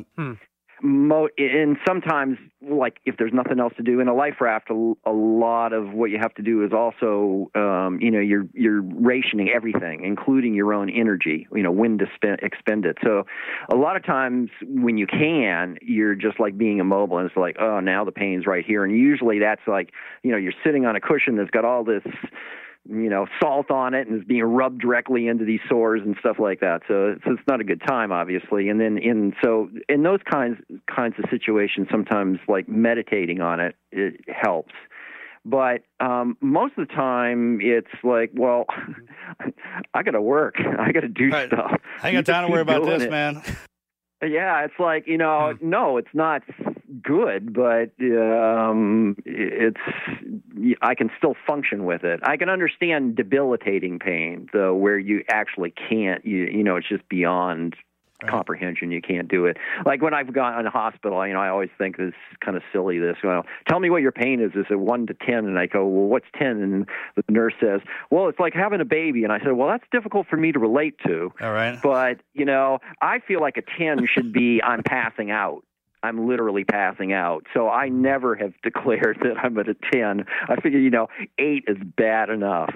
And uh and and that's that's all that's come to debilitating. You know, there are times where really you ju- it just is kind of overwhelming. But um, most in I, I felt like I was fortunate in so many regards. I had just enough water. I had just enough food to feed myself. My la- my ra- raft lasted just enough. Of, uh, of a long time, you know, I had just the right environment in order to survive, and part of that was I had just the right amount of pain. I didn't have so much that it was, um, you know, it was too much for me to handle. Right. Hmm. Uh, you only get what you can handle, right? And a little bit more just to test you. Yeah, I guess. Well, I mean, we always push our limit. We always discover. I, I think this is also universal, um, or pretty near universal uh, amongst the survivors I, I've spoken with over the years, is that we all end up learning through these experiences that we're way tougher and way more resilient than we ever imagined we would be beforehand. I don't know. Do you guys find that? I. Well, that's what our training is designed for. The whole premise behind the beginning of it is to show you what exactly is you think you're capable of and what you're actually capable of. And they take us all the way Yeah. to the end of that, uh, up to when the guys die. Right. And, and Right. then we don't back up. We hold that position and we just keep pushing and pushing until you realize that it's a machine that you're running. And just like if you were driving your car and a, a rock comes up and hits the side, and puts a dent in it. Same thing if you get hit in the side. Well, that, that dent's not going to stop the whole machine. Let's just keep Yeah. powering through it. And it's literally focused on something in front of you so, so intently that, that the, the, the receptors don't have time to break any part of that off to go tell you that you're in pain. Everything's focused Yeah. on everything else. Yeah, I think it, it's Yeah, a recognition yeah. of just how ignorant your frame of reference is in the beginning, and then it's you know striking out against those difficulties and whatnot that expand your awareness of what you can deal with. And Yeah, that's what that taught him. That's what teaches us. It's like what we're actually capable of. Otherwise, you wouldn't know. You, you never would have Right, been able to find out know. what you're capable of unless you got put in that position. There's no other way to get that out of you. and that goes back to Yeah. part of what you were talking about with you know a lot of people just try to avoid the those low low. They try to live a safe life. Right. They try to to live in a the most safe bubble space possible, and Oh, your reality. that that probably contributes to your survivability in the long term, but it really takes a lot of the color out of life. oh, I, man. Well, that, that yeah, the spice, everything. Actually, I'm not sure that I actually don't think it does contribute to to survivability over the long term because I think that you know basically life is training for the next experience, and that's you know you talk about your training, that's it. You know, I mean, we go through life, and if you can kind of deal with stuff, or you can pretend it's not there. Eh, You know, I I, I steadfastly maintain that denial is the absolute worst enemy of the survivor. From square one, from the to the time of impact uh, denial is a killer. You have to realize immediately, as quickly as you can, like what's the situation, what's the reality here, what are the risks, what are the you know how do how you how do you do all that stuff, and right right to the end, um, you know, it, it, things are exactly what they are. You might like them, you might dislike them, but if you are in denial about what they are, you, you can't deal with problems. You know, I mean, for me, l- dealing with a problem is looking really closely at exactly what it is. Then, you know, a solution comes out of Oh, it's like Sun Tzu wrote, man. Plugging a hole. Yeah, know yourself, know You know? your enemy, and and and in a thousand battles you'll never lose, right? So know yourself, what you're capable Yeah. of, know what's sitting in front of you, what you're about to deal with, and if you if you can have if you got Yeah. that, then everything else is learned. Yeah. So, and you know, you go along in life and we have these experiences, but some people don't want to do, you know, they let other people deal with their problem or they mm-hmm. pretend it goes away. And of course it doesn't. It comes back to bite them again and again and again. But, you know, I, that's trying to avoid risk. And I, so I actually think it's almost the most risky behavior you can have that actually you, you're better off just kind of going along, bumping along in life. And, you know, when you fall down, try to get back up. I think this is a, a great time to. We always go into unless you have another question. I'd No, like no, to go I'm- into the. I'm- this is great. Go, we always go try ahead. to wrap up by trying to coalesce what we've learned here into some just points of advice. You know what I mean? And it's Yeah. been you've had a lot of life after this, and you've learned a lot since that experience, and that was thirty what 37 36 years ago what if you could just put down some lessons learned just generally in life things that you think are very valuable to pass on to anybody listening what would what would that Geez, be I don't know. I think we talked. I think we talked about most of them actually. Um, you know, taking things day at a time, accepting things for what they are, trying to at least appreciate if you can't in in some level. Like I knew when I knew my wife says, you know, the key line and Adrift for her is which came directly from the log that I was keeping at the time. She says, you know, there's a point where I write, this is a view of heaven from a seat in hell you know and she goes that that kind of sums it up it was a really unpleasant experience in many ways but at least i could see even within it that there were things of beauty and meaning that came out of it so you know, that's a big part of it to me. I guess if I have any little bit of wisdom, is that I discovered that in that experience, and it and it came into play in so many parts of my life since. Uh, you know, I've gone through all kinds. I've faced lots of different little crises in my life and stuff. You know, offshore, you can't help but do that, and. uh and, and so on. But especially when I was treated for leukemia, um, I kept that in mind, and I and and it was the same in the same kind, in a very different kind of way. You know, every experience is unique, but even then, I could see when I was going through it, I was so touched by um, I don't know people's capacity for compassion. You know, all these people trying to help me and stuff like that. It was just it was it was almost overwhelming, and um, I still feel that today too from all these things. So you know these experiences they're they're tough, and we don't. As I say, you know, none of us get out gets out of here alive. But um, while I'm still on the ride, hopefully I'll uh, you know no matter what I'm going through, I'll at least be able on some level to to appreciate you know the good bits that are that are happening around me. That's great, man. That, that's true. right Your there. story is great. That that advice is great. I've always been, you know, show always just show me what that present something to me that I'm afraid of, and I'll show you what I'm made of. I mean, I'll just kind of, you know what I mean? I, I, I can't, you can't help it, right? There's that spirit inside of us that kind of pushes us forward, and even when we get, I like to say, sometimes, man, in life you get your ass whipped. And sometimes you, know, you get your ass whipped all the way back to mother, right? You know, I was like, man, Right. or you're just Right. back there licking your wounds, man, and then you just come, you know, take a step back out because just because you got whipped, I mean, that's just it's everything's still there, and and that adventurous spirit, you just kind of it, it gave you a new. Sometimes you when you bite off more than you can chew, you it, it'll choke you up a little bit, but you can still remember what the taste what was like, right? And and that in itself, Oh, absolutely, that in itself drives you that there there's a, there's a lot more out there because anything that's dangerous and that can punish us like that means that there's a there's there's a whole world going on in there with that. You step back into the into the void, you know, into the breach every time, and just get ready for what comes down the road. That's the adventure. That's that's the chaos, right? Yeah. That's the that's the ride, man. So you are a living embodiment of that. Thank you for sharing that story with everybody. By the way, Yeah, for sure. Oh, you're welcome. Sure. You're welcome. Thanks for your thanks for you guys' time, and may you have um, many many great adventures. you too, brother. But but keep your keep your feet dry. Well, bef- right before we go here, we just want to ask you what you're up to. I mean, uh, Yeah, if you have find you? any projects Uh, on that, you do have obviously your your book Adrift, which was uh, named by National Geographic Explorer one of the hundred greatest uh, survival books of all time. That's awesome. Wh- what do you have going on right now, or where can people find you? If uh, Oh, I'm I'm much slowed down these days. Um, I'm kind of semi-retired. I I still get involved in different projects, but my wife and I built our own house in Maine, and uh, I don't know. I have a website. People can, you know, if you go on the web, you'll find stuff about me and whatnot. And I and I get involved in this and that. I'm working on a little project now that I can't actually talk about, but. um uh, it's very interesting, and I I still peck away at books. Um, I haven't been contributing too much to magazines in recent years, but I did a lot of that over the years. Um, So um, I don't know. I'm pro- I'm kind of project oriented, but right now uh, I'm just waiting for spring and uh, get, getting to work on this little boat. But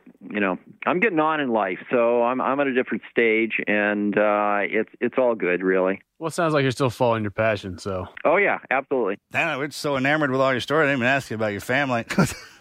I feel like we've done this, and there's so many other things we could have asked. I mean, we I could go on for three more hours. You guys got probably. everything, man. Yeah. So every story that's ever been written, every movie that's been played out is waiting to be relived again in, in our kind of time frame in our era. Those those magical sea stories that you hear about about humans just going Yeah. through those crazy Yeah. endeavors, right? Anytime you're going up against nature, it's going to hit you like that. And um, some of those people who make it through the gauntlets make tell the best stories, and and you do, man. You you're uh, you're a definite master of your trade. So good job on all that hard work. Well, thank you. Um, yeah, yeah. I mean, uh, actually, one thing that I really have been enjoying is, uh, you know, people come to these these projects about other people who've who've, who've done amazing things. So um, uh, I will mention that when. Uh, uh, there was a documentary filmmaker who who did this the film about Robert Manry. So we spent some time together. That was always fun. That's been that's been part of the blessing of my life. This whole, it's amazing how this experience has really put me in touch with so many incredible people, and they all have amazing stories. Um, so I hope I'll continue to do that too. In fact, I heard from another life raft survivor just the other day. This guy Bill Butler, who survived 66 days in the Pacific with his uh, with his wife. Oh, I don't know when that would have been. It would have been probably 10, maybe well, probably about the same time as me, actually, eh, maybe in the late '80s, something like that. I tell you what, there's a guy who lived in the town across from me. He's a he was a police officer, and he he was out in the Gulf, and his his boat went down. I think they were out. Him and another dude were out there for about sixty something days. It's still happening. Oh, definitely. And there was I, I also spent some time with this guy uh, Jonathan Franklin, um, actually on the phone because he's down in South America, and he wrote a book 438 days, which is about this. Um, uh, he's actually I think he's from El Salvador, but he was fishing out of Mexico. Um, and in a ponga, you know, 25 foot fiberglass boat, and he and a mate of his, uh, you know, the, had a there was a storm and the engine quit, and he went drifting all the way across the Pacific. Took him over a year, and Good uh, Lord. washed up on the other side. Yeah, yeah, pretty astounding. That's So, amazing. Yeah, stuff happens. That Stuff is a lot. Stuff long, happens. Just, it happens, man. Whatever. there it is. Oh, Stuff happens. That's amazing. Roger that. That's definitely going on the wall of fame. Well, Steve, man, we, re- we really appreciate you yes, uh, sitting you so down, much taking the time spending to time with us. us, man. It's been a pleasure to get to know Well, you. Well, thanks for the conversation. I appreciate it. And um, as I say, you guys, um, I don't know, knock yourself out. Do whatever you want to do. Have fun. All right, we will. We will. Take care. God bless, brother. Out. Thanks. All right, cheers.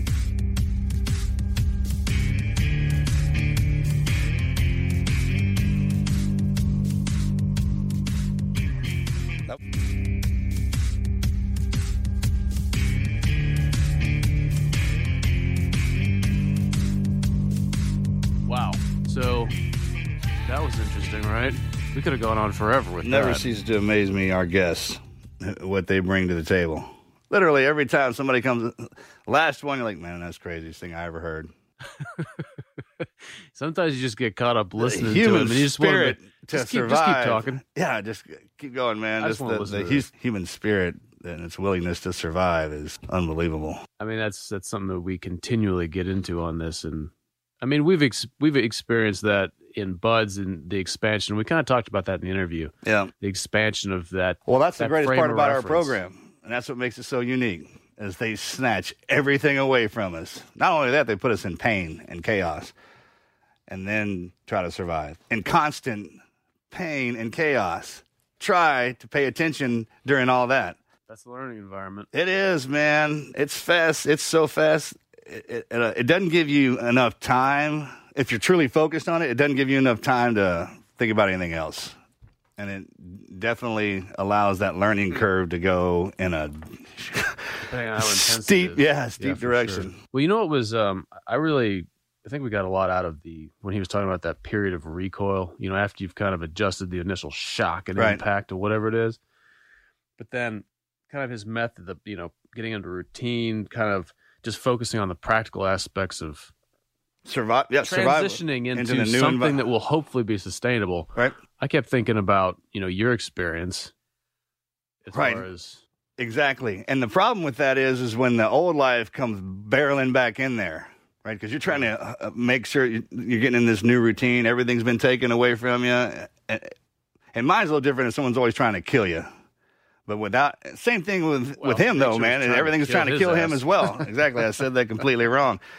It's kind of a, a time of reflection. You know, no pun intended, him looking in the water and seeing his reflection back there. But it's just like, all right, now I'm about to see what you're made of. I'm going to see if you've been paying attention this whole time. Hmm. If you were a sailor or, and you were truly, kn- you knew all and everything you were supposed to know.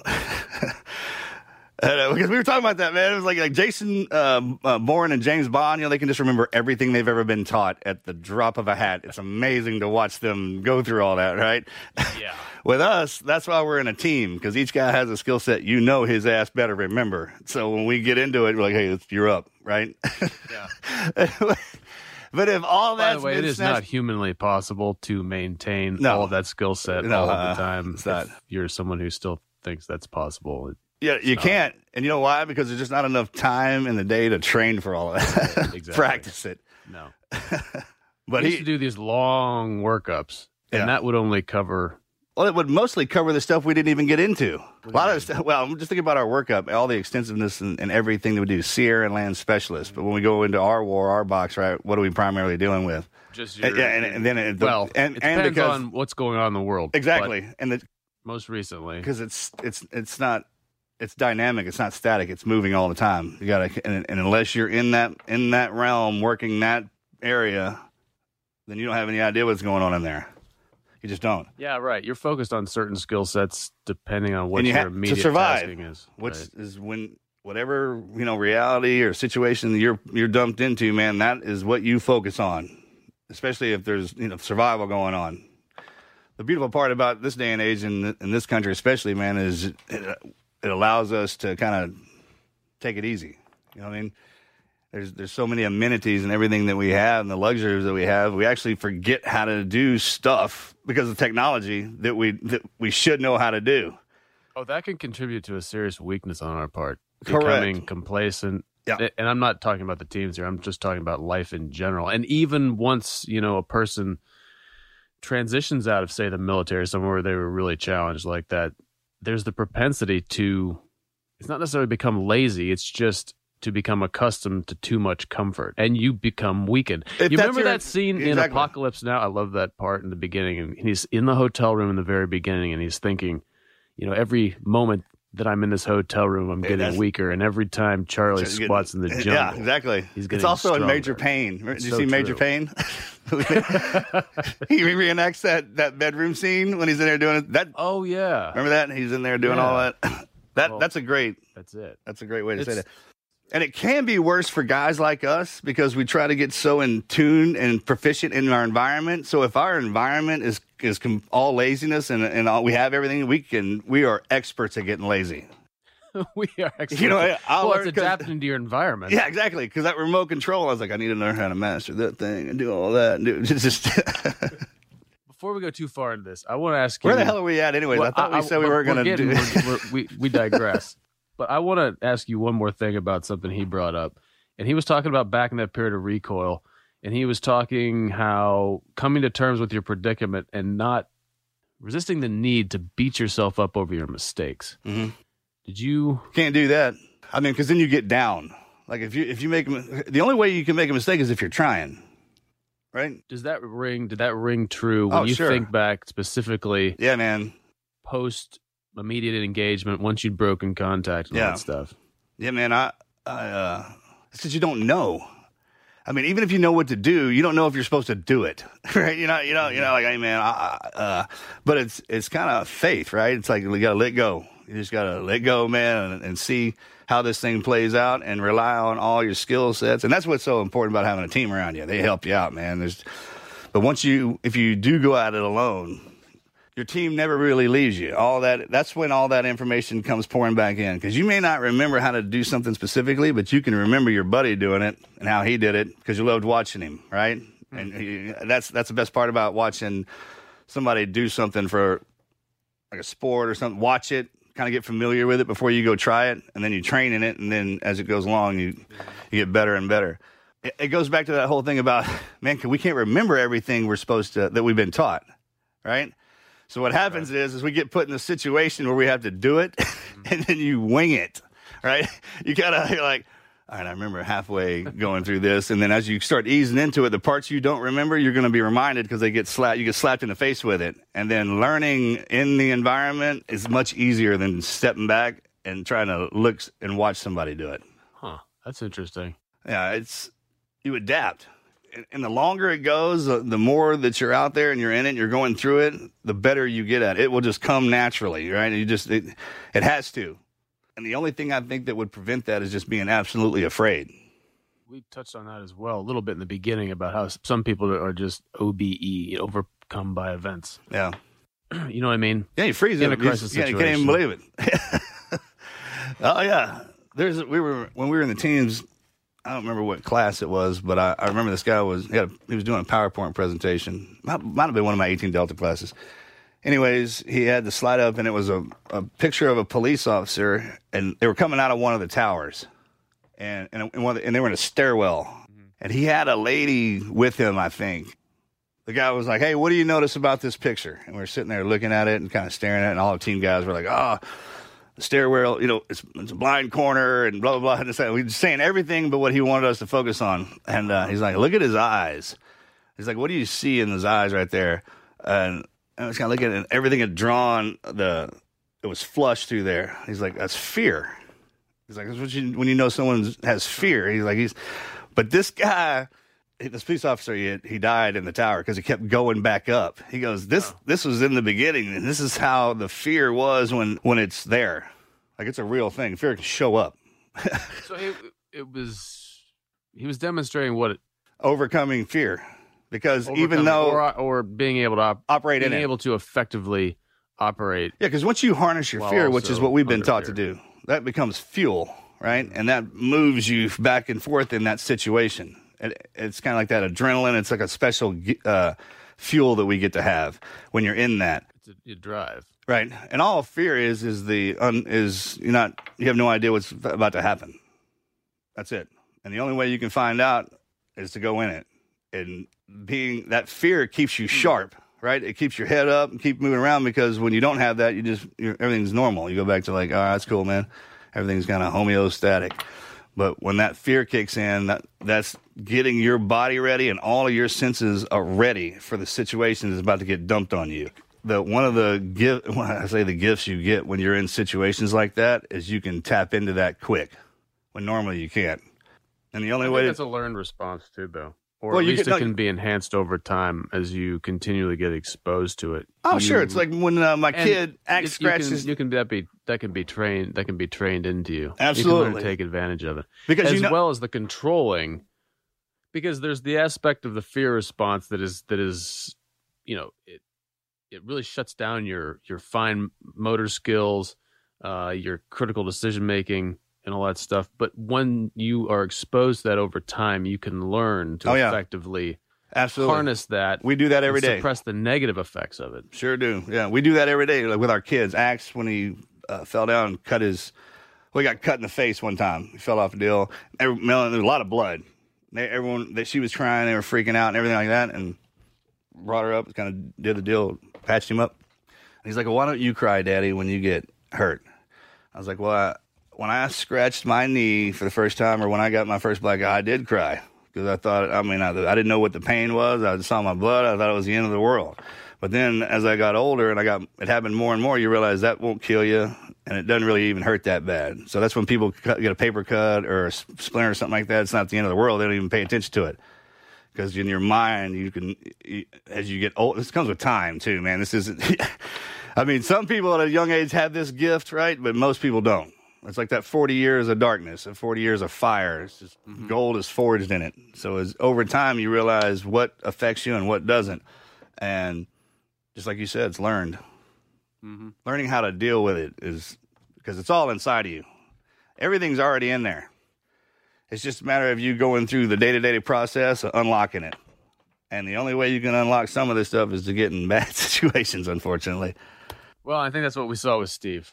You know what I mean? He obviously found himself in a situation where he had to survive, and um, he adapted to it, and he grew and expanded a lot as a human being as well through that. I'm sure, and I think that's served him well over the past 35 years. So, you know, thanks to Steve for coming on. It was it was an honor to have you. I mean, I think we could talk to him again sometime and go and break down every week. Aspects. Yeah, man, every week of that just it, there's, over time. So, there's so much there, man. There's so much there.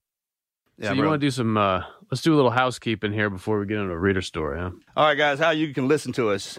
You can stream us directly from our website at tnqpodcast.com, virtually any other podcast app, whether iPhone or Android, on iTunes, Stitcher, Podyssey, Castbox, and Radio Public. Anywhere you can download or stream, you can find us. Look us up.